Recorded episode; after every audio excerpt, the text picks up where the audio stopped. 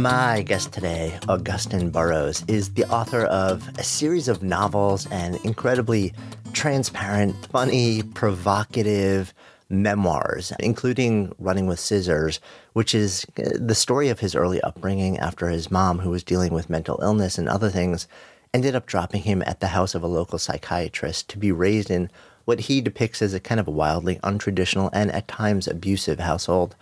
That book became a massive bestseller and a movie back in 2006, starring people like Annette Bening and uh, Alec Baldwin, Evan Rachel Wood. And along the way, he's continued to write. And when asked if there was anything he was holding back, because he's known as being so transparent, so real, so open, he'd always answer no. But in his latest book, Toil and Trouble, we learned there was, in fact, a very, very big and deep secret that he had been keeping to himself for his entire life, one that was central to his identity. And it was time for it to finally come out. He didn't mean for it to happen. It literally just started channeling through his fingers into the computer, which he described as essentially destroying while writing this in such haste. In today's conversation, we explore Augusten's upbringing, his early career in advertising, which is kind of amazing considering he actually kind of stopped his education in primary school, his descent into addiction for a lot of years, and then the moment that would pull him out of it and send him back into the world of writing and the career and the life that he has now. So excited to share this with you. I'm Jonathan Fields, and this is Good Life Project.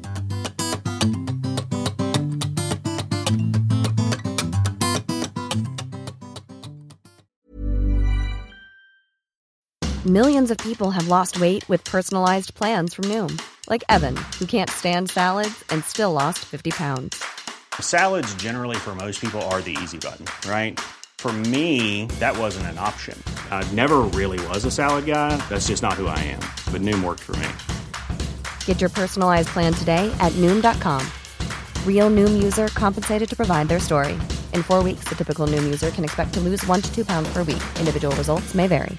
Mom deserves the best, and there's no better place to shop for Mother's Day than Whole Foods Market. They're your destination for unbeatable savings, from premium gifts to show-stopping flowers and irresistible desserts. Start by saving 33% with Prime on all body care and candles. Then get a 15-stem bunch of tulips for just $9.99 each with Prime. Round out Mom's menu with festive rosé, irresistible berry chantilly cake, and more special treats. Come celebrate Mother's Day at Whole Foods Market.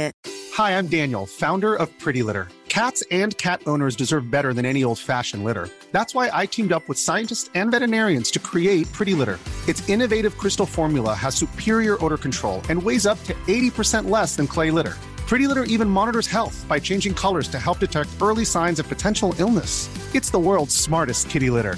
Go to prettylitter.com and use code ACAST for 20% off your first order and a free cat toy. Terms and conditions apply. See site for details. Very often, when I sit down with somebody who's written a memoir, you know, sort of like the story of their life. You're you've written memoir, but you've written memoirs plural that that tend to really focus in and zero in on almost like seasons of your life. And it's been interesting also because you haven't done it chronologically as well. It wasn't like I'm going to start in the beginning and then slowly work my way up to the present. Right. But the early years, I, I mean, I think have been pretty well documented by you. Um, it involved you, like Northampton, a dad who was a professor um, philosophy, and also, as you've written, a distant man. Yeah. Is that putting it mildly? Yeah, right. For those who don't know you and your work and your story, it's really the earlier days also, and, and your mom who really struggled with mental illness. Paint the picture a little bit of what the early days were like. Okay. Well, my parents met um, in college. They were both from the South, from Georgia. And my father proposed to my mother by saying, If you don't marry me, I'll kill myself. So then there you go. From day one, things were off to a bad start.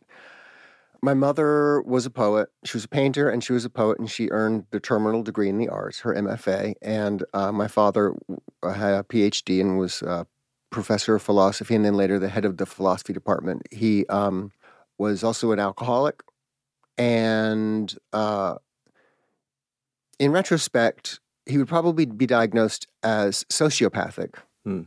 He had a sort of a mask that that uh, would would appear in public when he was very very polite, you know, to the to the people at the checkout counter, and he he would always have a smile. But as as uh, it repeated himself, you know, being a, a, a professor that he was. But as uh, soon as he turned his back, the smile was gone. And he, when he would be drunk, he would be very sadistic. I mean, he didn't spank me. He didn't do things like that. He haunted me. You know, he did much more, m- more clever, um, sort of more diabolical little things. Um, but so my parents had a terrible, terrible relationship. It was just nonstop fighting. My mother was, uh, as when I was about 11, it began 11, 10, 11, 12. Uh, mental illness just took over her mind, and she, um, they went for marriage counseling with a doctor, an untraditional doctor. This was the 1970s, and he was very, very untraditional. And he wildly mismedicated her, and she just went off the rails. My parents divorced. Uh, my father was out of the picture. My mother couldn't raise me, and so she signed me over to this doctor. And this doctor lived in this mm, large, crazy, old, falling down pig pen of a house with several of his biological children and other adopted, you know, children, long-term psychiatric patients. Um, and there was a pedophile, his adopted son, um, who lived in the barn behind the house, and he became, you know, my special friend. So I was sexually molested from a from a young age, and that was totally fine and encouraged. You know, it was like, I mean, it was no secret that we were lovers. Um, and it was only actually when I was uh, an adult and um, a therapist explained to me, well, no, that wasn't a relationship. You were a little boy. That's what sexual abuse is. It's when an, an, an adult takes advantage of the the dynamic, the age difference. You know, I mean that that's completely wrong. You may have, you know, felt older, but you're not. You're a little kid. You can't be in a relationship with someone who's, you know, in their 30s and be that age. Um, so that's, uh, but there was also a lot of fun. I mean, it was a lot of fun. It was, I mean, there was no bedtime. There was, there were no rules, no supervision, and it was just a crazy, very eccentric um, life. The one thing I think I learned was to depend on myself because I had no adult around me. I, I was terrible. I was bullied at school, and I, I left school. The fourth grade is the last grade I ever completed academically, and um, I, there was no adult I could go to to say, "Look, here, this is what's happening." Um, so I had to figure it out on my own. Yeah. And um, in uh, later on my in my twenties, uh, you know, I got into advertising as a teenager. I was very successful, and it was very easy for me. And I started drinking right when I got into advertising. And I was an alcoholic for a long time, and went Yeah. recovery. And that's another book. Right. I mean, what, what, it's interesting, you know, at, at a young age, Mm-hmm. you become all the voices that you need because eff- effectively, like, there's nobody to turn to and say, is this okay? Is this not okay? Is this good? Is this bad? Is this like constructive or destructive? Mm-hmm. Right. You know, and it's like, it's all got to be internalized, which Mm-hmm. I can't even imagine. You know, like at any age, we, I think everybody struggles with that through, but to be sort of like young and in an environment where you literally have to play every role in your life um, and don't really feel like there's a single person that you can look to to help. No. Right. I mean, I learned a lot of really tough, hard, ugly stuff. Yeah. I mean, I remember when my mother first left me with the doctor in the doctor's house. When I when it when I realized, oh, this isn't overnight. This isn't for a week. This is it. I mean, I had been like a really prissy kid in my polyester suit in a very neat, immaculate house. My mother could have been an interior designer. She had an amazing taste. So we had, you know, all this sort of Danish modern furniture and white shag car- and carpeting. And to go from that sort of world into absolute physical and emotional chaos felt catastrophic. And I can remember feeling like I'm going to die. Like, I'm like, I need my mother. My father was out of the picture, so now I don't have a mother. And like kids, like you got to have your parents, or you. I mean, I really thought I was gonna like die. I didn't know how, Yeah. like a heart attack or something. And it was a real uh, rude awakening for me to realize, wow, So wait. When we took that trip when I was five years old to Mexico, my mother, her best friend, and her best friend's little boy, who was my age, also five, he got lost in Mexico, in Mexico City. We found him. But for a while, he was missing. So I thought, well, what if that had been me? Like, would I have died? You know, at five? And I thought, well, no, really, because I could have found some somebody would have found me and loved me or taken care of me somehow, you know. Or if not, I could have like, you know, eaten out of dumpsters and so technically I guess I don't need parents at all. And I realized that really young. Mm. And parents are, and I tell this to young people now too who struggle, who have maybe abusive parents or um, parents who are addicts. You know what? Parents are a luxury. That's the brutal truth.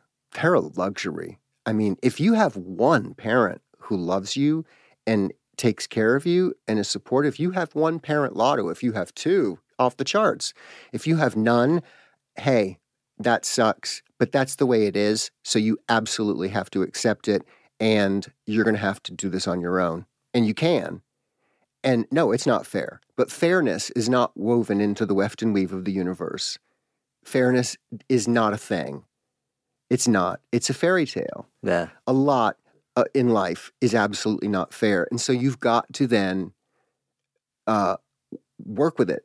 And it's best to um, that's why that's what honesty comes in. Being honest with yourself, being telling yourself the actual truth. Okay, this is what this is what it really is. I don't want to have to look at how ugly it is, but this is how ugly it is. So what can I do from here? And that's empowering. That that does give you um, strength because th- that's when you tap into your own inner reserves. And I think I did that from a very very young age. Yeah, And- which I think is one of the things that's so unusual, right? Mhm. Because I think a lot of us come to the conclusion, I think, at some point in our lives that you know, like the everything is equal, everything is fair, um, sort of quote mythology, you know, is is is largely that, and we Mhm. are, you know, like in in no small way responsible for a lot of where we end up, and of course there are circumstances that control a certain part of it, but to come to that realization at a point where your the, the average kid doesn't have the skills, the coping mechanisms, the the cognitive abilities and presence to actually understand how to step into the role of being intentional. I mean, it's not only unusual, but then for to actually be that person who steps into it and says, "Okay, this sucks, but let me own it, and how do I actually move forward from here?" R- Really unusual and extraordinary. Um, not necessarily a good thing to, to have to experience that early in life, Mm-hmm. um, but it you know um, you know it's it's it sounds like it taught you something about yourself and the world um, at at a in a season where most people don't have those lessons. hmm It did. And I think, you know, one thing that I believe, because people have said similar things to me, they've said, you know, I don't think I would have survived that. What is it about you? As though I have some sort of special survival, uh, was born with a factory installed toolkit for surviving. And I think that, you know, people have far greater reserves uh, for survival than, than they may imagine. It's true that the majority of, of us, um, don't have um, this kind of a childhood. You know, they're not left entirely on their own. Um, but there are a lot of people who are Yeah, and who do have to fend for themselves. yeah, and develop. I mean, resilience at a at a very young age. Um, you can also become, you know, very bitter and angry. yeah, And that's the thing that I uh, I never did because I don't blame. I mean, blaming is is a useless thing. Just like an apology, really, yeah. But as a kid, like, how do you how do you not go to that? 'Cause- because it's not efficient. yeah, but e- but it's even not as a efficient. kid, like yeah, in your I, mind, I you're got telling that. yourself. Yeah, it's not like blaming is not gonna. It's it's it- okay. So as a kid, I was, I mean, as a really, really, really young kid, Yeah, I was uh, obsessed with what we now call theoretical physics. I wanted to understand where are we? What is this?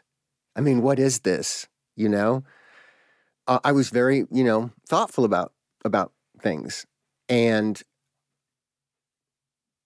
to focus on what I didn't have, or the wrongs that had been done, or my mother's illness and the resulting the neglect that resulted from it. Those moments have actually passed. Time is like a river, you know, it just goes.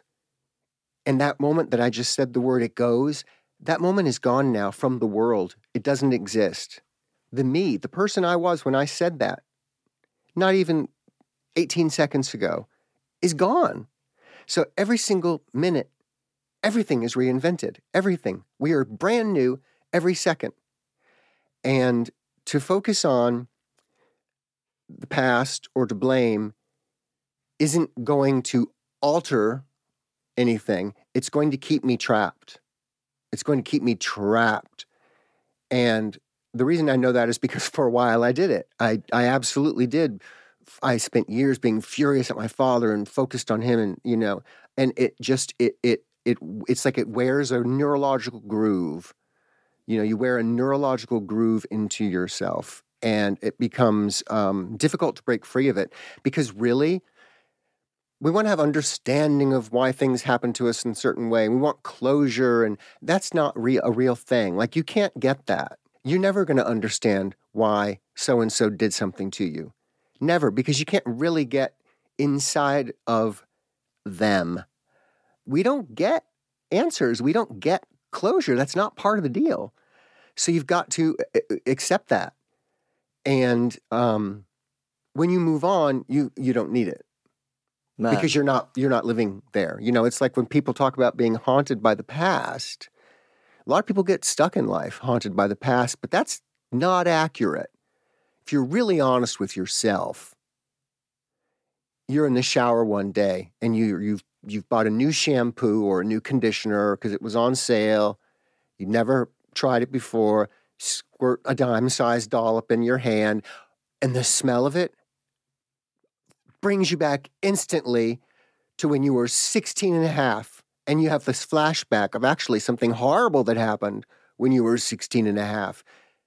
And so you revisit it in your mind. You go back and you think about that horrible day, that horrible thing that happened to you, and you allow yourself to go back and feel those feelings and you can feel the, the hormones rushing through your body, the stress, the adrenaline, the fight or you know, the flight or fight and getting worked up and and, and the past does not haunt us we haunt the past. And um, learning not to do that practicing not doing that is how you move forward. Yeah. So when you you're moving through, you you end up not in school. Um, eventually, though, you go back and get your GED, um, Mhm. and then, as you shared, um, you go into the world of advertising Mhm. uh, in New York. Why? What was that about? Like, what was in it for so you? So, at first i had gone um, as a teenager i enrolled in a trade school that doesn't exist anymore it was called control data institute and it was to learn how to program computers I think I actually remember commercials for that. Well, it's funny you say that because it was actually right about uh, right before graduation when I saw a commercial on the air for Yeah. Control Data Institute, and it was like, "Hey, you there on the couch, Right. you get up and train for tomorrow's career today." And that's when it really hit me that I'm not at MIT, I'm not at Harvard, I'm at a cheesy trade school, and that ad is so horrible. I could do that. Like I could do that better. And then I realized like advertising, people like do that. That's a thing. Like that's a career. And ads are disgusting. I mean, I they're all horrible. So I can clean it up. And I sat down and I rewrote all the ads in the magazine and I started calling ad agencies and make a long story short, you know, I got a job in San Francisco. I had to move across the country, but I got a job in advertising and I was immediately very, very successful. I mean, I won everything I ever pitched. I just, it was like, because I, knew- I'm good at it. I am really, really good at solving problems instantly. I mean, I can remember UPS having a, um, they were a client, absolutely freaked out um, when Federal Express became FedEx because it was sexy, they're purple, they felt like we're dowdy, we're brown. And I was trying to explain to them, you are ubiquitous. Once I started working on your account, I saw a UPS truck every 30 seconds Mm. somewhere. So, what you have to do is you have to not paint your trucks. You just have to be more brown. You have to be, you have to define brown. And they didn't get it. Right. that was the one failure. oh, they the didn't get beige. it. They didn't get it. Later, Yeah. they did. It's interesting the way your brain works when you look at the world of advertising, because I think a lot of people go into that because it's expressive and creative and flashy and Mhm. sexy, and you see it all, you know, and um, And it's none of those things, actually. Right, and- it's and- tedious and disgusting. but it looks like that you know the way your brain approached it was okay. So here's a clear problem. Mhm. For some reason, my brain works in a way where I, it just it it solves that problem like fairly readily and in a really good, quick way that's helpful. Mhm. And it, it was more like math for you. It was a puzzle. It was not Yeah. ever about writing and um, I mean, looking back, I really shouldn't have been a copywriter. I should have been on the strategic account side Yeah. because what I'm really good at is knowing um, positioning. I mean, I know what a brand should be. I'm not. I was not the best in terms of creative. Like there were way more creative people because I didn't really care about. The, I wanted the thing that really mattered to me was the the the the the per, the the point. Like who? What are we? Like what's the solution? The solution for you, UPS, is to actually embrace your brown and be more brown. Go do it. You know, but I had to be the one that actually go do it. And Yeah. I was also an alcoholic and it got into my drinking time. So Yeah, and and that's also so that's the backdrop of all Mm. this. Like that's the bigger context Mhm. is that you know, like you're out in the world, you're earning a living, you're doing this thing, you're really really good at it, and at the same time, you're living a whole separate life in the bottle. mhm. yeah, and a lot of people do, I think, you know. Um, but I would, you know, just uh, live in, squalor. I mean, I just lived in absolute squalor. I was a bedwetter. I was the kind of drunk who'd wet the bed and never change the sheets. They'd be dry by the time I got home, and I never took the bottles out. So I had thousands of empty beer cans or bottles in the apartment, depending upon what I was drinking. And it was, um, and then I hid it or tried to hide it. It, it was just, uh, I- mm, just a terrible um, attempt, I think, to you know run away from myself and to um, escape. I want you know oblivion to not to not really look at certain things. Writing was uh, an accident; it occurred accidentally. Yeah, take, Um, take I- me there. Well, I had um, I went through rehab and I got sober, and then um, the only person I was close to in my life, um, he died, and I decided, oh yeah, I did not get sober for front row center seats for this death, so I'm gonna drink again, and I did, and um, you know, I had all the all the symptoms of hallucinating spiders and all the symptoms of late stage chronic alcoholism. Um, uh, one, I, I quit advertising and did it freelance, so I could I could um, get paid while uh, just writing from home. I never had to actually see people. And one ordinary morning, for no reason at all, I sat down at my disgusting table and started to write. Now, at this time, about a year and a half, I watched um, home shopping networks because back then there was no live television, believe it or not. Like when you turned it on, I mean, it, it was, you know, watched CNN, for example, they would be playing ear broadcasts from earlier in the day. However, home shopping was live 24 hours a day and it was having company. So I would just have it on, you know, just have it on for company day and night. And uh, so, like I said, one morning I woke up and I started writing. And it was just this silly thing about a show host, you know, who accidentally exposes himself on the air. He's wearing it's a slumber Sunday sundown event, and he's got a bathrobe on that they're selling. But backstage, you know, he, a latte had been spilled on his boxers, so he took them off, and he's wearing a robe. But the robe opened, and it was, you know, sort of like, you know, a wardrobe malfunction on a big scale, and he was fired. And It was just this sort of rompus through the like the world of a home shopping network, and it was a little novel. And I mean, when, Um, when you sat down and just Mm-hmm. s- that starts pouring out of you, did you have any intentionality behind it, or No, was no, it just no, like I you were was- channeling? I just basically? was, yeah, I just was. I had no idea what I was doing, and, and Yeah. I just know it made me laugh, and I hadn't laughed for you know so long. I just kept writing that day, and I was like, "Where are these people coming from? Where is all this coming from?" And uh, when I drank that night, I didn't reach that sort of place that I used to reach when you drink. And an alcoholics, and if, if you have any alcoholics or, or uh, recovering alcoholics or drug addicts listening to this, they will know what I what I mean when I say I didn't reach that place. It's that destination, um, and that's a frustrating feeling. Like, where is it? So I wrote the next day. I got up even earlier, wrote more, drank less. Third day was the, the story had taken over. I had, I mean, it was not a conscious. I wasn't sitting trying to figure things out. I wasn't like, okay, so that character just came in. None of that. I was just sitting, and the characters were like coming through my fingers. Fourth day, no drinking. Couldn't do it. No time. Seventh day, I finished the book. And I didn't know if it was, you know, any good, um, but it had page numbers and chapter titles, and, you know, so it was a book. But I had a profound realization, which was this is the escape I was looking for. I'm never going to drink again. I'm going to do this for the rest of my life. This is what I'm going to do. This is like, this is it. This is this. I, this is it. This is it. And I never did drink again. And um, so that uh, that book actually I, I did after being turned down by every agent in the city.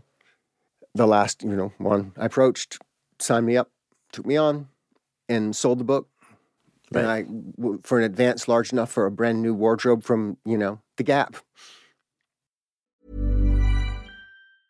When you're ready to pop the question, the last thing you want to do is second guess the ring. At Bluenile.com, you can design a one of a kind ring with the ease and convenience of shopping online. Choose your diamond and setting. When you find the one, you'll get it delivered right to your door. Go to Bluenile.com and use promo code LISTEN to get $50 off your purchase of $500 or more. That's code LISTEN at Bluenile.com for $50 off your purchase. Bluenile.com code LISTEN. Hey there, it's Michelle Norris. I'm host of a podcast called Your Mama's Kitchen. When I travel, I'm usually looking for a way to find a taste of home when I'm not at home. And one of the things I love to do when I am at home is entertain. And Airbnb allows me to do that. When I was in California recently, I rented a house that had a great kitchen. And when we were sitting around the table, we we're all thinking, we're in someone else's house. Someone could be in all of our homes as well. If you have a home, but you're not always at home, you have an Airbnb. Your home might be worth more than you think. Find out how much at airbnb.com/slash host. Good Life Project is sponsored by Lume. So listen, we have all had those awkward moments where a BO strikes at the worst possible time. I'm often actually out in nature when I'm exercising, so I don't even notice it when I'm out. And then I walk in the door, kind of start to wrinkle my nose, and then I'm like, oh, wait a minute.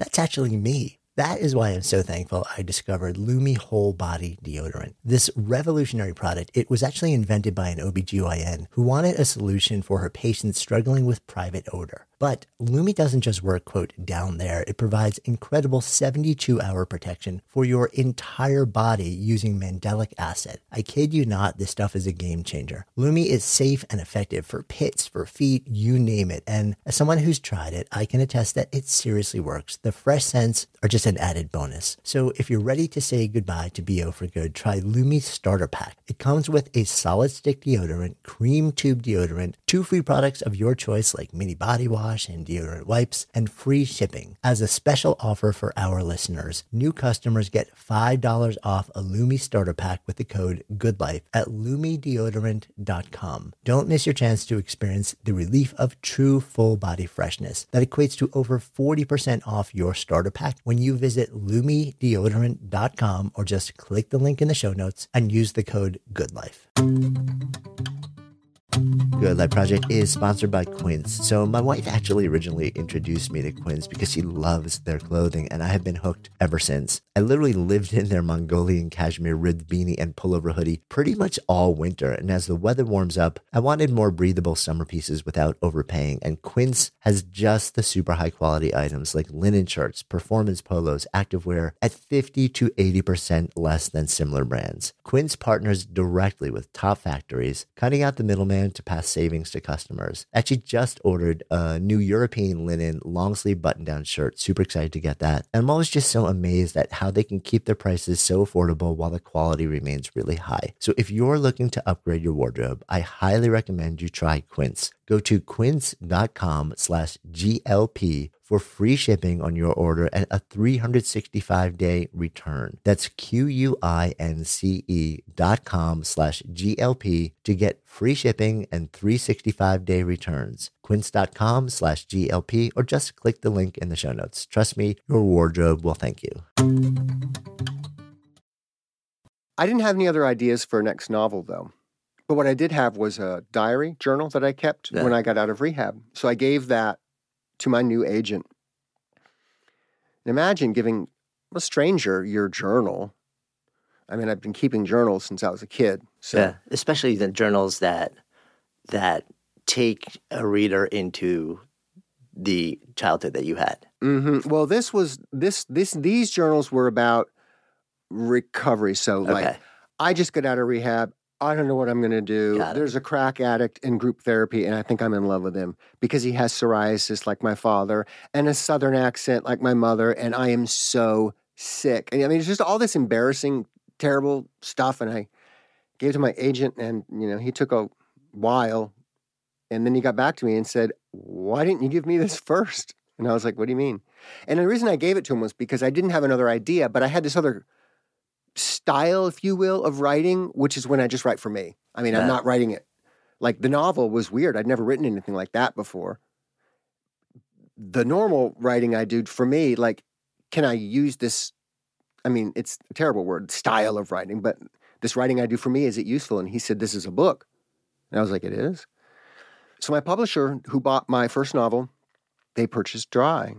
And I was flabbergasted. And when I say dry, what I mean is they bought my journal, my diary, now called Dry. And I thought, wow, okay.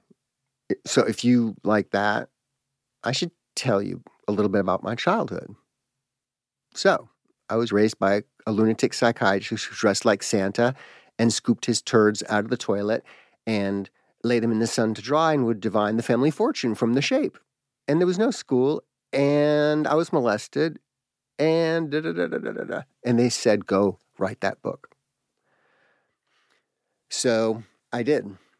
And, you know, a lot of that, um, actually everything in Running with Scissors, um, I hadn't thought of until I sat down and wrote it. I mean, I had a few stories that I would tell, very, very curated stories that I would tell people very selectively over the years. I had an eccentric upbringing, you know, Right.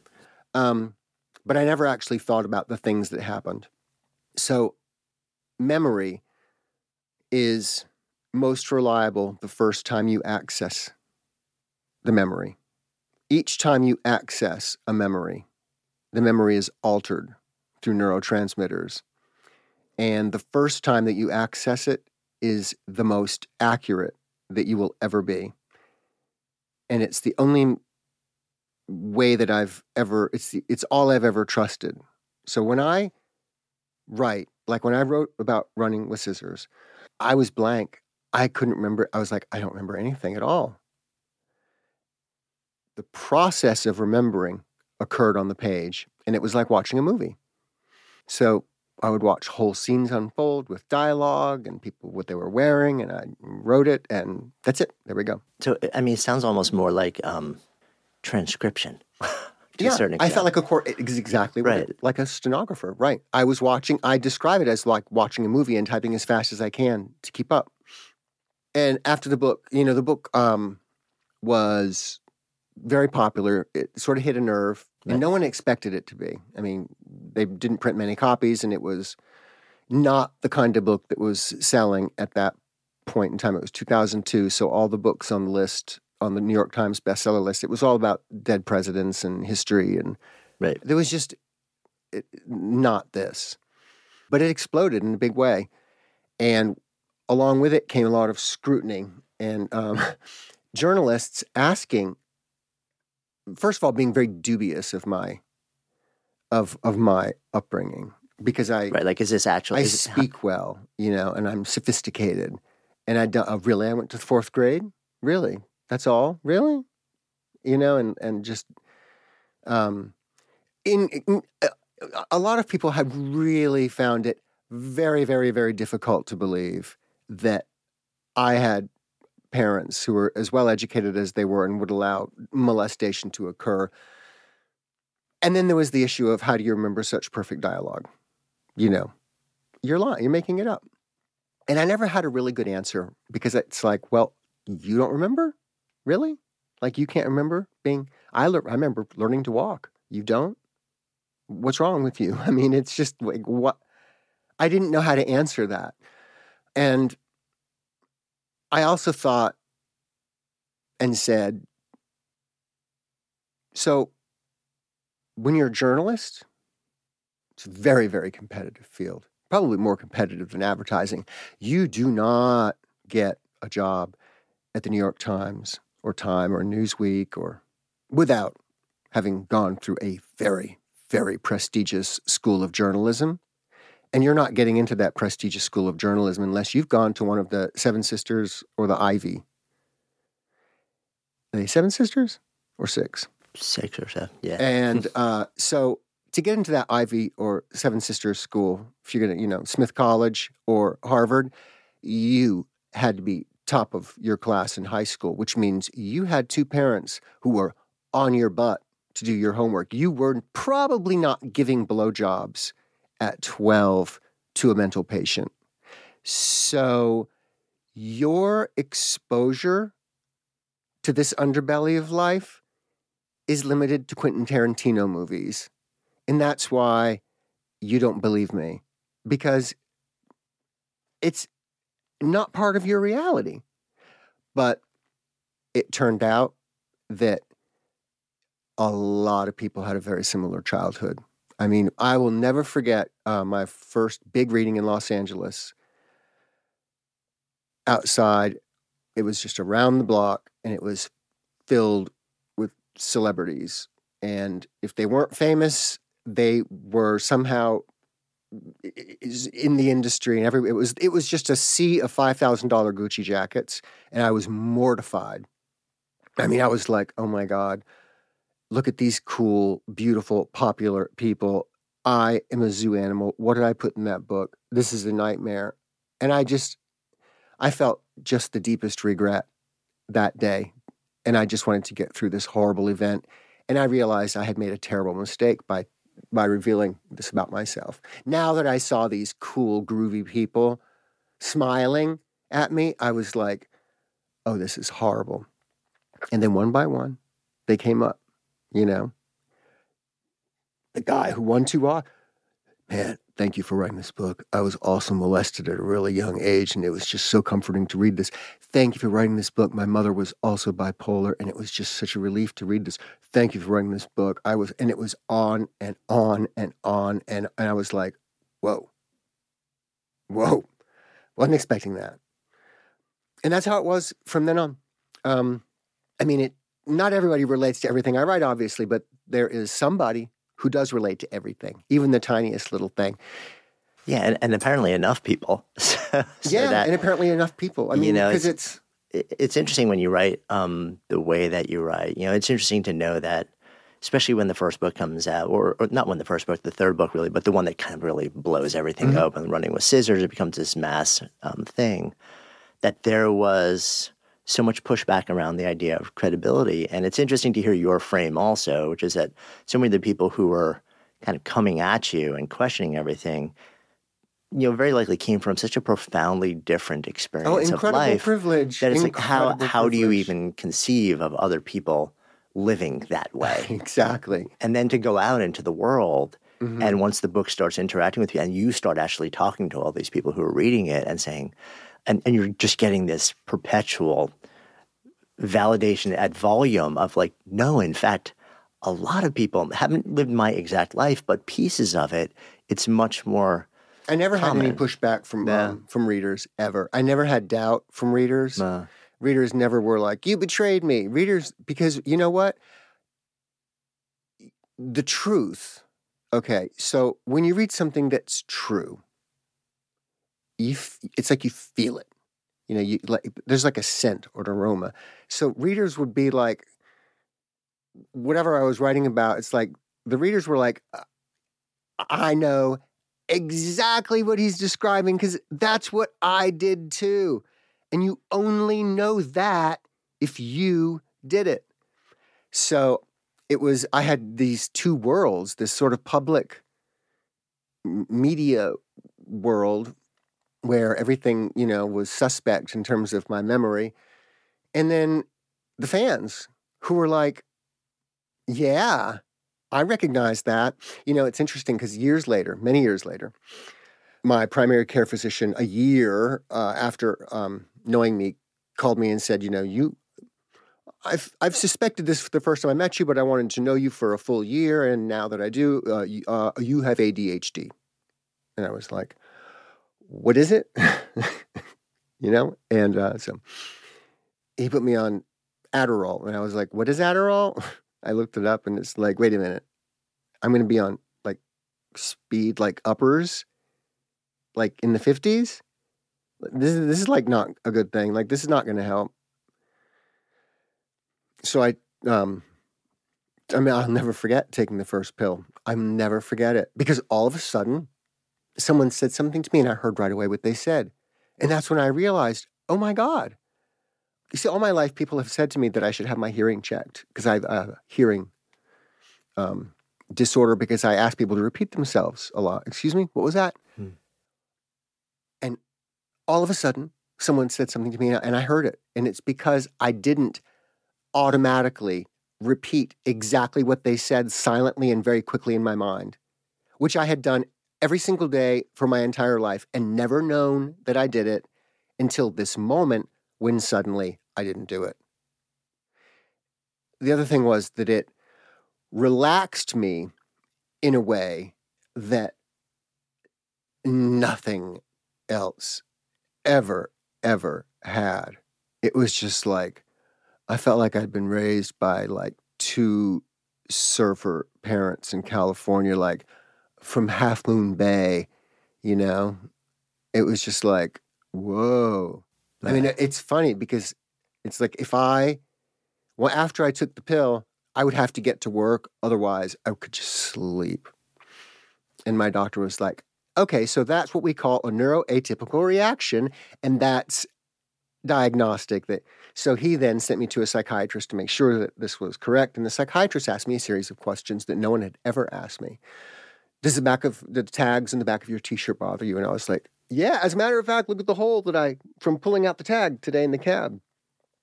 Is your skin really sensitive? And I was like, oh my god, you know, when I I have these under cabinet lights um, on my in my kitchen, you know, and when I when I lift and put a dish from the dishwasher onto the cabinet, it's like I get sunburn, and on and on. These questions that I just never had thought of because they were so much a part of me. Like, I'm, do you have is your stomach upset? It's like, well, al- always, always in knots.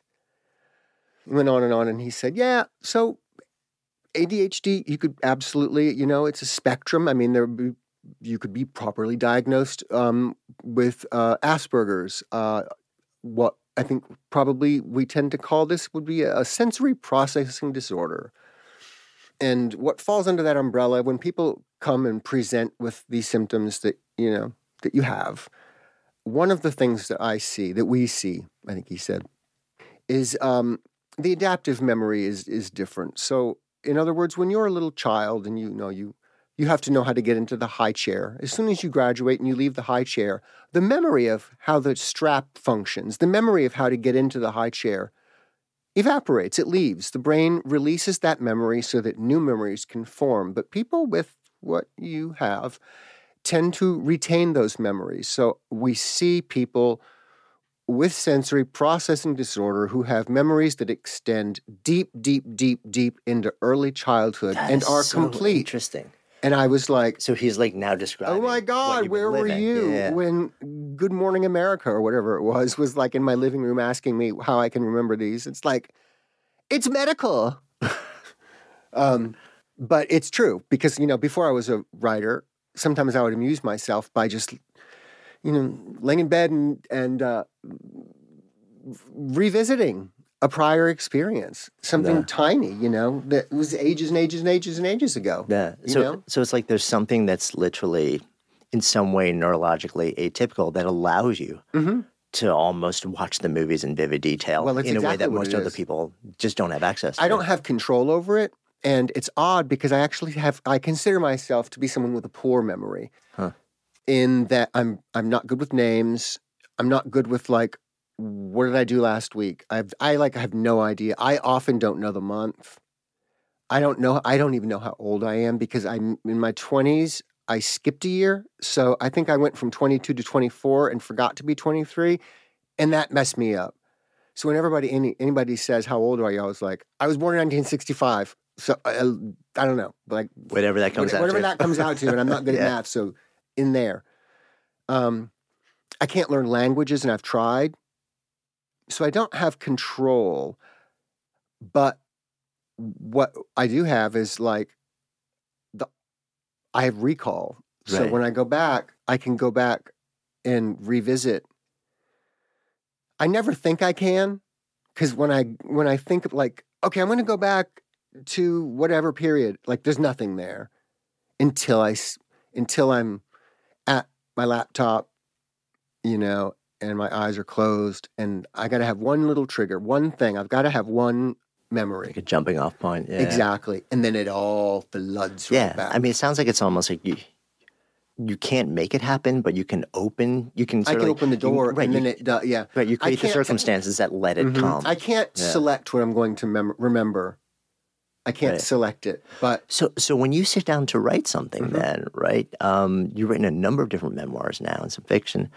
So when you sit down to write the first time, you're like, okay, so there's a new thing I'm I'm going to sit down and start on.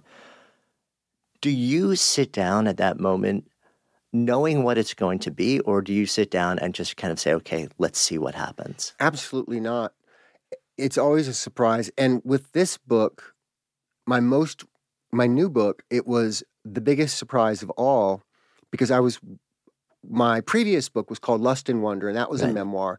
And I felt like that's the last memoir. Because if you sort of read Running with Scissors and then Dry and then Lust and Wonder, Right. It's like it covers. it's you know, Yeah. it's trilogy really, and I didn't know it, but it is, and that's all you ever need to know about me. And I've got other books that are collections of essays, and there's a Christmas book and a horrible father book, and you know those are separate kind of things, but and they're memoirs, but they're separate. Never going to write another memoir. That's it.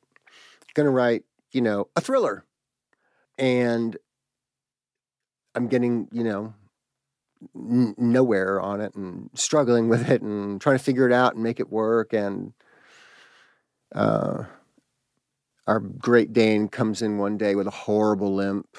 We go to the doctor and he's got a torn ACL and it requires invasive surgery and he's got to be remain he's got to remain still for a month.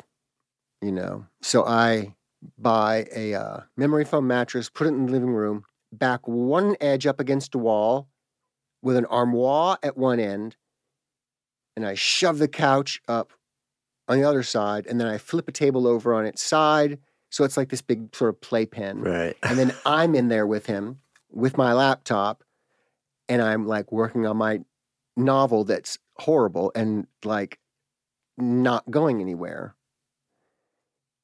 And then I just start writing something else. And something that I was never going to ever write or ever talk about, ever, ever, ever. And it came out so fast and furiously. It was, so I'm not even sure how many words the final manuscript is. Maybe it's like 80 80,000. but I wrote like 355,000 Oh, wow. words in days. Wow. I destroyed the laptop. I ended up with uh, two forms of tendonitis, one of which Oh, I'm God. still, like you see me, I'm pressing on my arm still because it was just uh, an explosive experience. And I, again, I did not plan on writing that memoir. Imagine the softest sheets you've ever felt. Now imagine them getting even softer over time. That's what you'll feel with Bowl and Branch's organic cotton sheets. In a recent customer survey, 96% replied that Bowl and Branch sheets get softer with every wash. Start getting your best night's sleep in these sheets that get softer and softer for years to come. Try their sheets with a 30-night guarantee. Plus, get 15% off your first order at bowlandbranch.com. Code BUTTERY. Exclusions apply. See site for details. Mom deserves the best, and there's no better place to shop for Mother's Day than Whole Foods Market. They're your destination for unbeatable savings, from premium gifts to show-stopping flowers and irresistible desserts. Start by saving 33% with Prime on all body care and candles. Then get a 15-stem bunch of tulips for just $9.99 each with Prime. Round out Mom's menu with festive rosé, irresistible berry chantilly cake, and more special treats. Come celebrate Mother's Day at Whole Foods Market.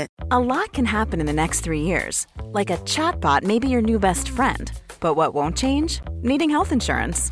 United Healthcare Tri Term Medical Plans are available for these changing times. Underwritten by Golden Rule Insurance Company, they offer budget friendly, flexible coverage for people who are in between jobs or missed open enrollment. The plans last nearly three years in some states, with access to a nationwide network of doctors and hospitals. So, for whatever tomorrow brings, United Healthcare Tri Term Medical Plans may be for you. Learn more at uh1.com. Mom deserves better than a drugstore card. This Mother's Day, surprise her with a truly special personalized card from Moonpig. Add your favorite photos, a heartfelt message, and we'll even mail it for you the same day, all for just $5. From mom to grandma, we have something to celebrate every mom in your life. Every mom deserves a Moonpig card. Get 50% off your first card at moonpig.com. Moonpig.com. It's interesting to me because when you do that, you know, you're at a point where, like you said, you you kind of got you've got the trilogy and the other books out there, and and you're you're absolutely known for not holding back and being very honest and very raw and very real. It's like, well, I would imagine a lot of people would say, well, what else could there be Right. that you would actually say this will never come out, and what it is, is kind of magical. Well, it, I would always, when people would ask me, is there anything that you won't? I mean, a lot of what I've written is not flattering to me, and I'm totally fine with that. I mean, I, I've made a lot of mistakes. I mean, yeah, bad stuff happened to me, but I also did awful things. I did awful things, and I'm not gonna, you know, spit shine that. It's just, it is what it is.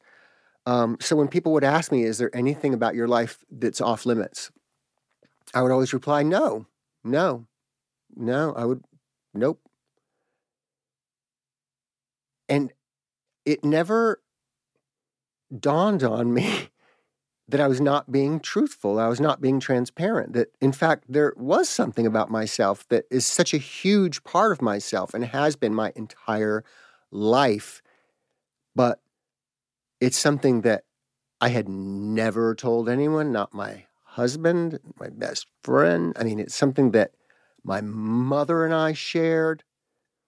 My aunt, which was my grandmother's sister, the women in her family, when I would visit down in Cairo, Georgia, that's when I could talk about this aspect of my personality, of my being, but every day with my mother. So, running with scissors is about my mother in the throes of mental illness and chaos. And, you know, she was a character and she was funny and crazy and, but she was very, very, very different before um, mental illness and mismedication ravaged her mind.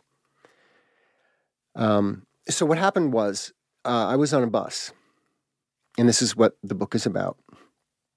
I was I was I was you know tormented in elementary school, bullied all the time for lots of different things, but I always you know used to space out. That's what they called it when I'd be blank, just blank, and I wouldn't have a thought in my head, and I'm still like that. I'll be looking off somewhere, like this will happen to me when I'm backstage. And I'll be like really, I guess I look intense because I'm staring and someone will say, I'm sorry you look so deep in thought, but I just wanted to let you know five more minutes. But the truth is, I don't have a thought in my head. So I was on the bus. I was eight, and I was I always liked the hump seat. So when you get on the bus, I was on the the side the driver's on, dirt road, and there are two little bridges the bus had to go over to get to my house, and I felt the bump on the first bridge, and I'm staring out the window, and it's just a blur. My eyes are not focused, so it's just a blur, the blur of trees. And then I remember they happened at the same time the second bump of the bridge and my grandmother. It's like the bump. The bump knocked my grandmother's head into my head, and she was bloody. And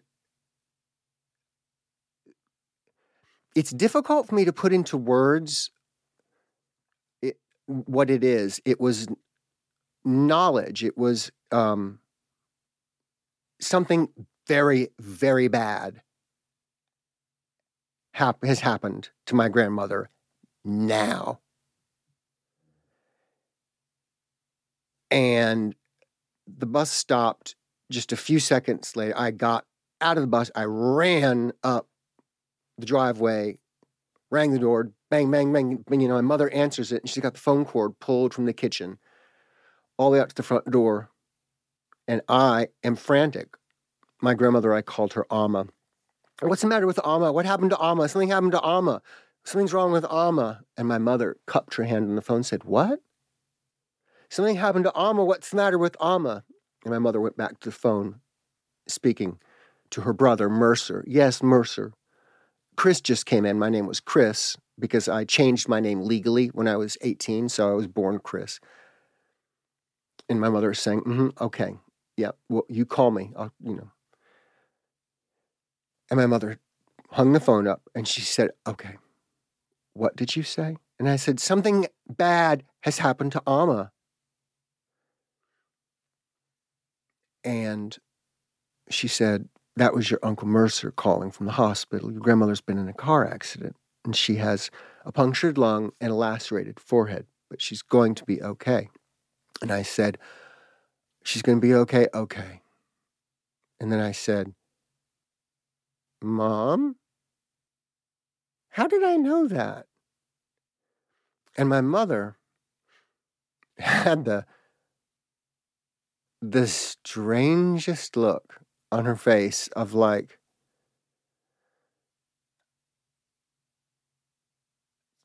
surprise, relief, joy, delight, mischief. I mean, it was just, and she she sort of got down, you know, on her knees to my level.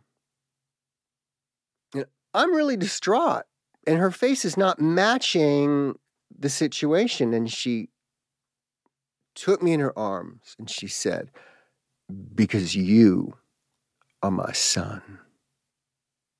And I was like, okay, what does that mean? This is like, Mom, how did I? She sits me down and she says, Do you know what a witch looks like? You know, it's like, well, like on the Wizard of Oz, like, you know, I like the I like the bad witch better. The good witch seemed airheaded and stupid. And my mother was like, Well, yes. That's beside the point. But witches do not have, you know, green pointy green faces, noses, and warts and pointy hats, witches look like me and your grandmother and your Aunt Curtis. And they look like you. And I said, Wait, so I'm a witch? And she said, Indeed.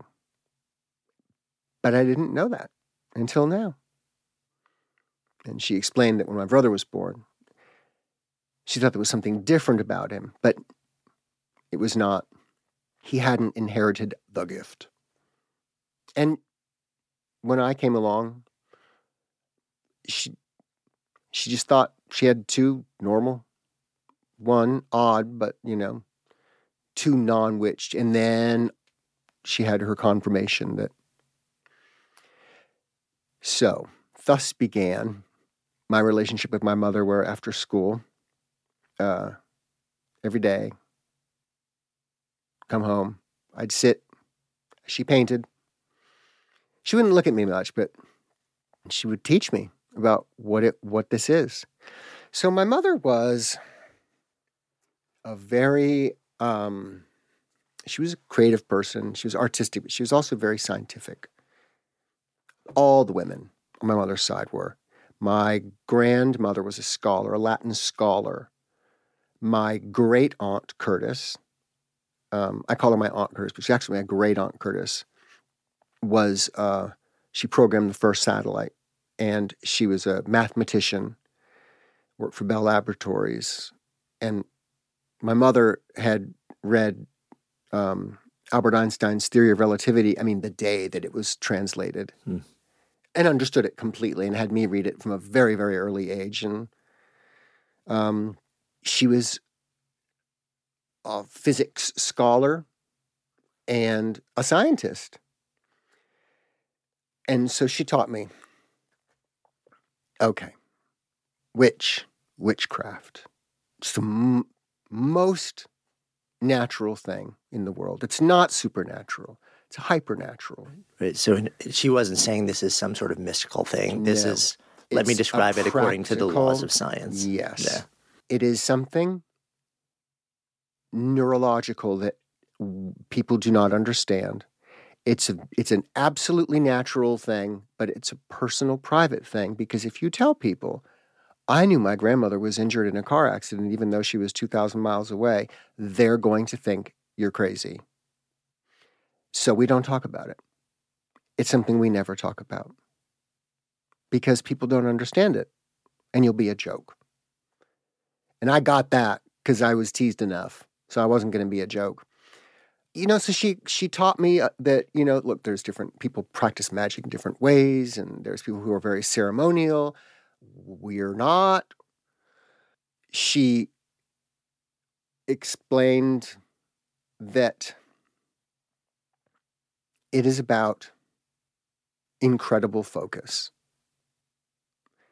It is not wanting. Well, there, she said there are two things. You know, there's there's there's many many sides. It's a complicated thing, and it's not even even. Of course, she didn't understand it all, but my moments of spacing out. She said that's an enormous gift for receiving information. Information about events that are perhaps happening right now, but are distant, or that have happened, have occurred, but we haven't reached that moment yet on the timeline. We don't understand, my mother said, what time is. We think it's the thing on our watch. Our watch is measuring, but we don't we don't understand what it is, really. Um, she talked about so that was in terms of, you know, sort of having a, a sense of one quality many witches have is like a sense of something about to happen or that, that, that is or a sense about another person or you know and that kind of but also of conjuring causing something to occur something to happen. And my mother instructed me that it's not about wanting. It's about certainty. It is certainty based on very powerful focus. So, to hone and refine my focus, we built together what's called a memory palace. And she taught me that, you know, before, long before the written word, people would remember things by building houses in their minds, castles in their minds. And they would So they would design a house in their head and they would, every day they would think about it. So you walk in the front door and to the right, there's going to be this long chest. How many drawers does the chest have? Well, let's think. Let's give the, the chest six drawers. So in the first drawer of that chest, when you walk in, let's put a key in there. And all through the house. So everything, you know, furnished. And so my mother would then, you know, sometimes say, Krias, you know, in the room with the white canopy, where is the lilac pen? And I'd be like, oh, well, that's in the chest underneath the black hats. It's in the white box. And that helped me hold an image in my mind because in order for to make something happen, you have to focus, you have to see you have to see it unwavering with with such clarity and such penetrating intensity that something happens. Something happens. And a thing occurs. A thing that you wanted to occur, that you decided has occurred, occurs. Um, hmm, but not always. Um, I remember uh, having a dream as a kid, and I write about this in the book. Having a dream where I'm, I'm in a room with people, and I, I'm able to float over them, you know, like hover. So of course, when I wake up, I'm trying that, and I go to my mother, and I'm like, so I had this dream, and I could float, and I'm trying to float, and she said, mm-hmm. "So why do you think it is that you couldn't rise above the room and hover?" And I was like, because maybe I wanted it, or my intent wasn't strong enough. And she said, no, it's because you cannot levitate in a room full of people. We can't do that. You can't. You can't do something that's not possible. We can do many things that people think are not possible, but we cannot defy any laws of the universe. However, we can appear to defy laws of the universe because the laws of the universe are not properly understood. But no, you can't hover. Just like you can't snap your fingers on your favorite show, Bewitched, and you know make a baked Alaska appear on the table. Uh. That's not a thing you can do in real life. Um. So that has been a part of me all my life, totally taken for granted, never talked about, just a private thing. And I never doubted it. So whenever I would have a weird feeling about something, it was like I was given information. It was like I was given a professional briefing. I didn't doubt it. You know, I was like, I, I just acted on it. Nah. So when you when you sit down, Great Dane next to you healing and just using your words, destroy your computer, mm-hmm. getting this all out. And then you realize this is a book. And then you realize, okay, so this is the one thing that has been a through line in my life since you know, I was born. I have been largely transparent about so much, um, but but not this one thing. And now, you know, this is not just me sharing this with my husband, my friends, and mm. but this is me actually taking this one piece, mm-hmm. putting it into the form of a book, and putting it out into the world. Did you have eh, any more? I'm curious what your internal, what your self talk was around that, and whether it was different compared to anything you've written. Oh, completely different. No, I've never been afraid to publish a book, and this one was totally terrified the whole time, dreading publication day. Like I've never dreaded anything because I get it.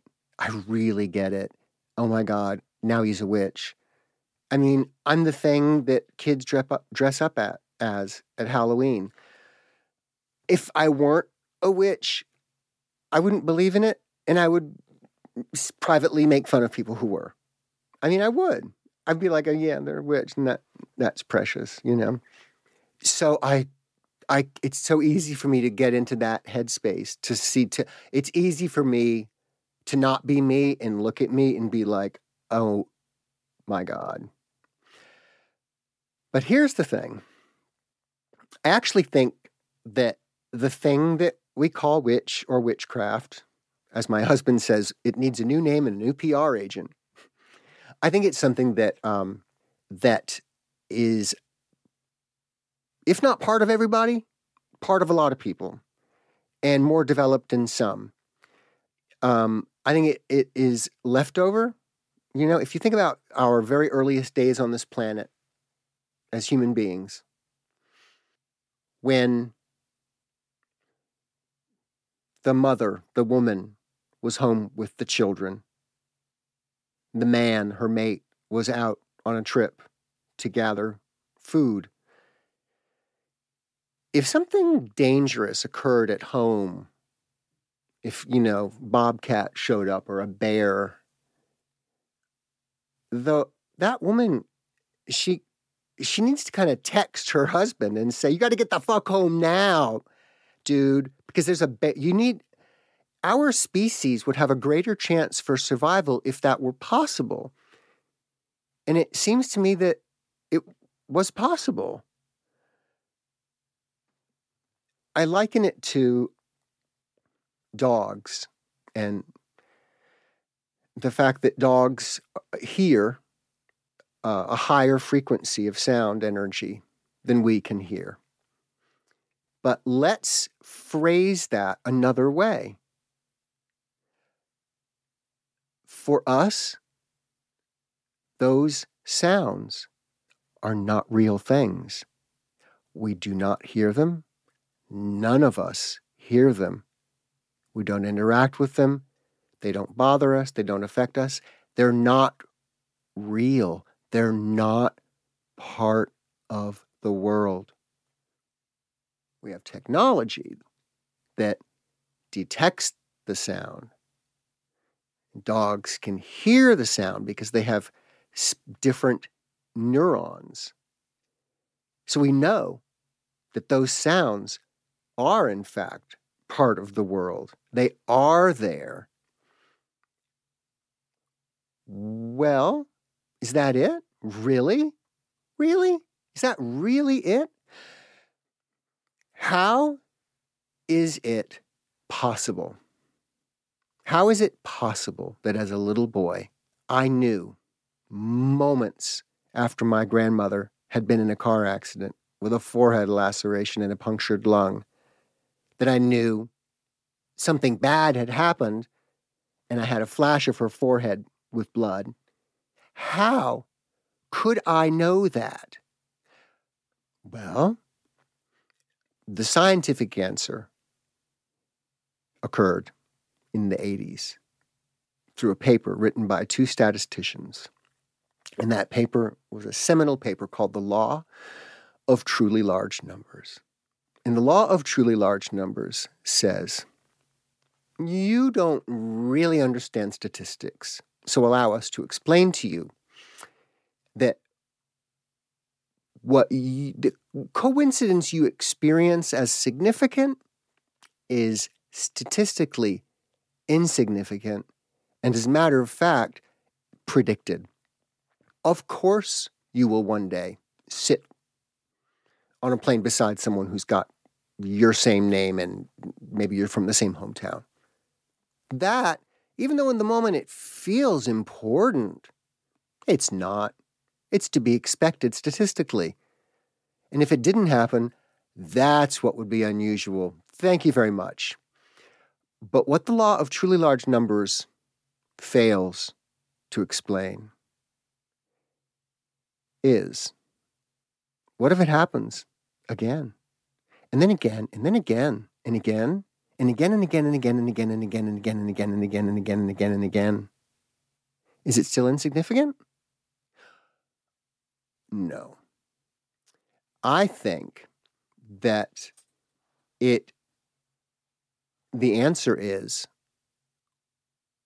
we have a lot. It, it reveals a bald spot in our knowledge of how the fa- how the universe works.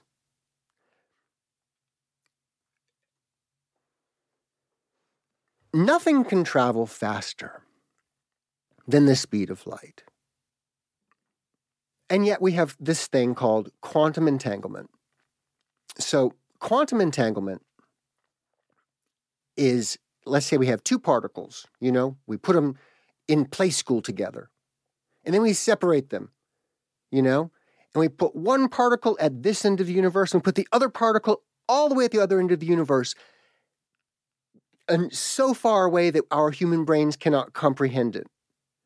Trillions of light years separate these two particles. And if you tickle the feet of this particle, they both laugh at exactly the same time. And this is not a theory, it's a fact. It's been demonstrated, it's known. What's not known is how it's possible because it appears to defy the laws of physics. How can information travel great distance simultaneously? And that tells you, well, obviously, distance isn't what we think it is. Yeah. And probably the speed of light isn't what we think it is. You know? I mean, measure nothing can go faster than the speed of light as measured by whom? I mean, Albert Einstein himself said that there is no preferred point of reference in the universe. So, how is it possible to even measure it ever accurately? Ever? How? I don't, that, and you know what? It's really difficult to get an answer to these questions. You get a lot of, but, but, but, what you don't understand, and people dive into, physicists, you know, will dive sort of right into the math of it. And the truth is, they don't know. They don't know what time is. And I don't either, but I do know that information does travel great distances into people in through channels that we don't understand. And i think a lot of people have what i have to greater or lesser degrees but they name it something else. Hmm, i had a hunch. I just had a really weird feeling about it. Hmm, women's intuition? I mean how many times if you think about it has something happened to you, and, and it's a small thing. It's a small thing. You suddenly you're thinking about someone you haven't thought about in 20 years, and boom, they they send you a message on Facebook or they tweet at you. That has happened to millions of people. And it's just something that we think it's funny. It's weird. It's a weird coincidence. How many times has, um, oh, thank God I didn't do X because look what happened if I had done it. If my plans, you know, I mean, I just think it's that this, this, hunches people have, intuitions people have, gut instincts, bad feelings that in in hindsight turned out to be accurate and correct is all part of the same thing. Yeah, it's sort of the just because a phenomenon doesn't have an obvious provable according to sort of like popular methodology. Well, it may um, very well be provable. Do you know that the year I wrote this last year, Right. um, they discovered a new organ in the body. So, understand, we've been dissecting the body A lot of years. for eternity, right? When I took anatomy and physiology in community college for the, you know, uh, quarter of a semester that I was there, I learned we understand the body. The physiology we're still learning, you know. And yet they found an organ and it turns out to be the largest organ. Oops. It's actually um it's in the skin and it's something that they thought they assumed it was like a interstitial Right, and you're talking about fascia, or Mm, yeah. uh, it's um I forgot the name of it, but perhaps that is the name. But it's just shocking that in this day and age, new anatomy can be discovered, and you know, in the brain too, regions of the brain that we don't. Yeah, I, I- I have a number of neuroscientist friends who will um, readily tell you um, that what is known about the way that the brain functions is the universe of what is not known about it is, Mm-hmm. is far greater than the universe of what is known. Um, so we're, we're literally sitting in the studio today, um, the day after this book that sort of like reveals this lifelong secret and set of capabilities. Um, that book was out um, like literally the day before as we record this. And so it's out in the world, and you're starting to talk about it and seeing how people are interacting with it. Do you feel any more or less comfortable as it's now? It's no longer anticipation, but this is out in the world. Mhm, I'm more comfortable with it. Um, Yeah, you know, anticipatory stress is always the Yeah, worst. the worst. That's the killer. yeah. Um, It'll always get you. but I think that, I mean, I really think that statistically speaking, it should hit a nerve like the other books have. Um, I think that while my experience was different in that being, you know, growing up the son of a witch and as a witch and coming from a family that embraced it and, you know, had a measure of understanding for it and full belief. Um, that's a little bit less common. But I think what's universal is the um, are m- many of the experiences that I talk about, Right, sort the of phenomena. knowing something that before it happens, or knowing something I couldn't possibly know, or having a you know a sixth sense, so to speak, about something. Um, and I think what I want people to to understand.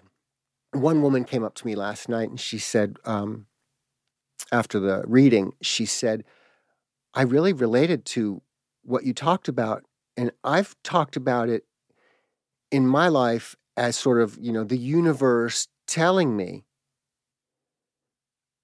But it sounds like it's like what you're saying. It's witchcraft, and I was like, "That's the word that I use that I've grown up with, and I love because I love the history of it." But it's the same thing. Yeah, it's like it doesn't matter what you name it. It's the same. It's the same Yeah. thing. You know. yeah. I mean, it's that's what it is, and um, and you know what? I don't know what it is. I don't know why. I don't. I don't always have control over it at all. Often, often, um, I will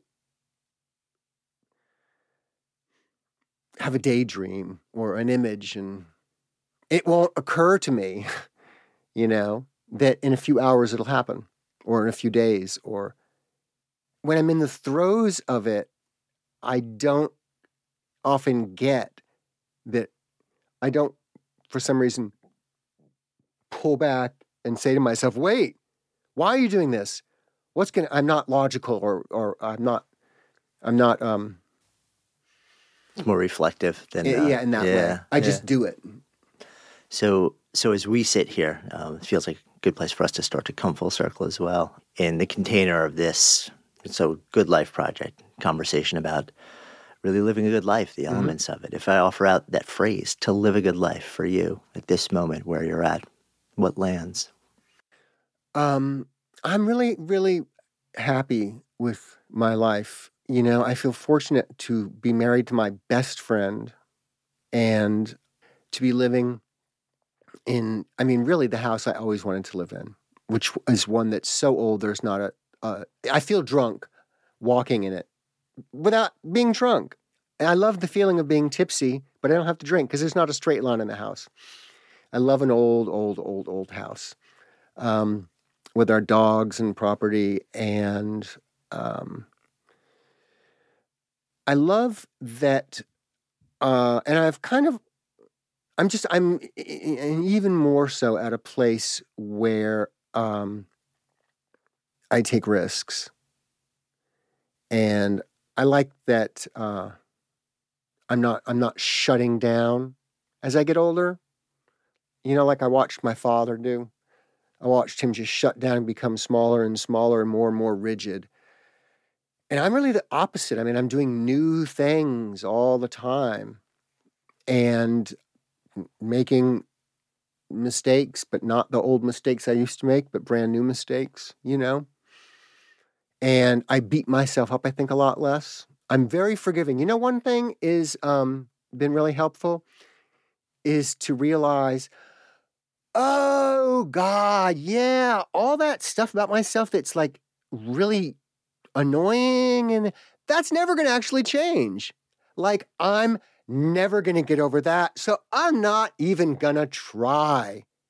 I'm not even going to try. I'm not. I'm I'm defective in certain ways. I'm a catastrophist. Oh well, I am.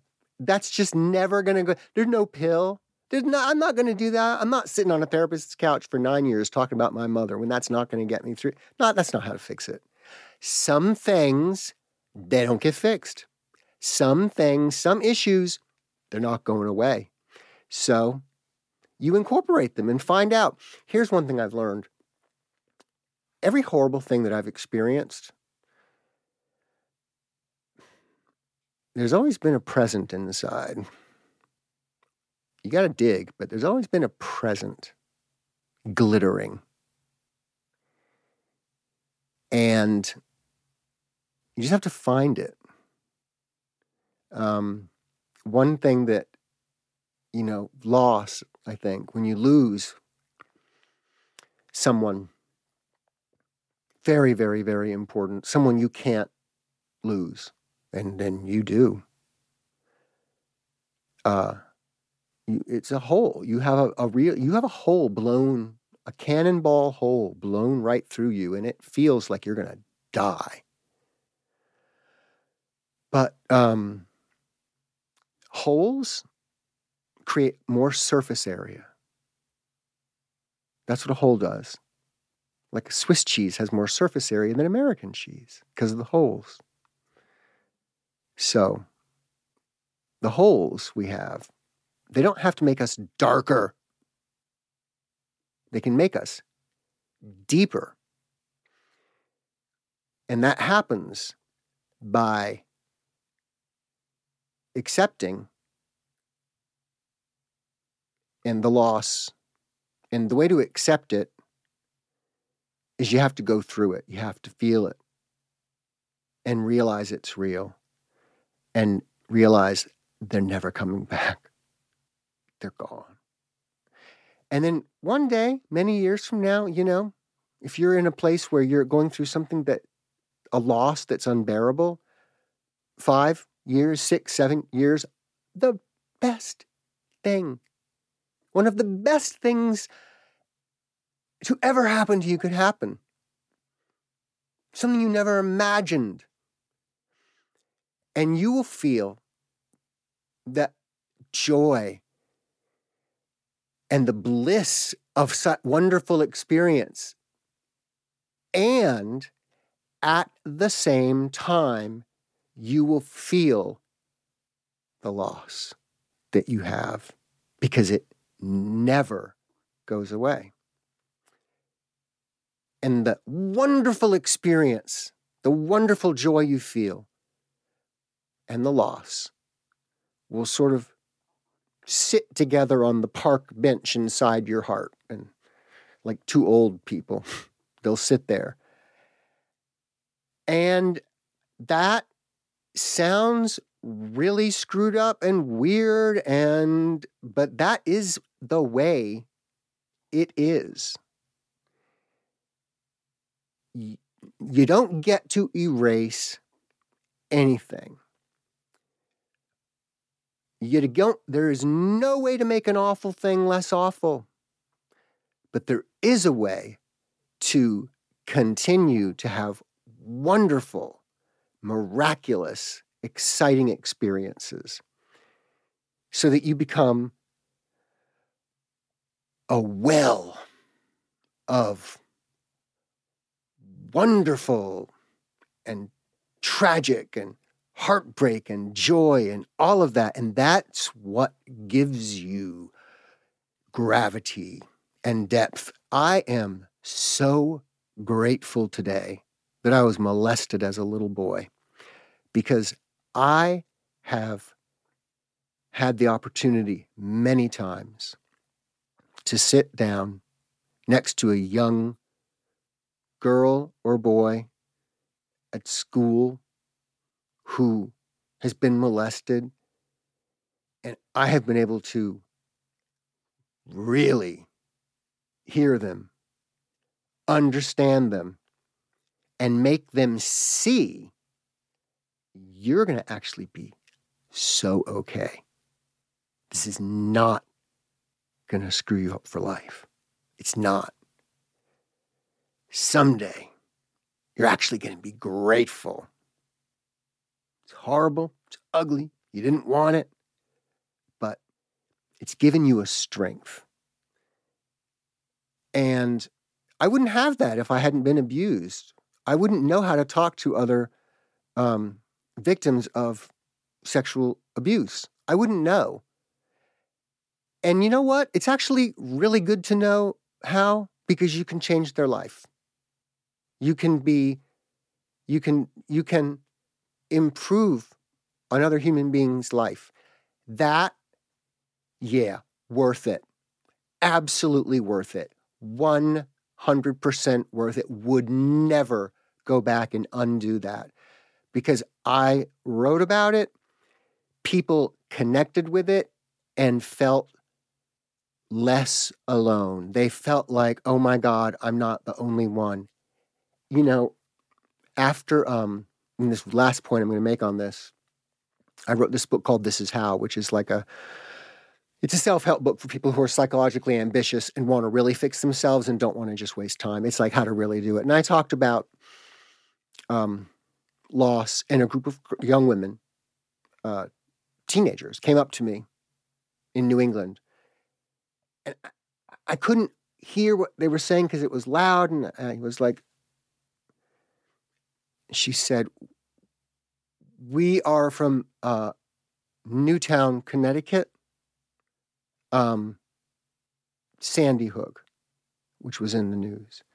We all lost younger siblings in Sandy Hook. And we wanted you to know that your book is the only thing that's keeping us alive. That woman's comment to me made everything I ever went through worth it. Absolutely worth it. Thank you. Thank you.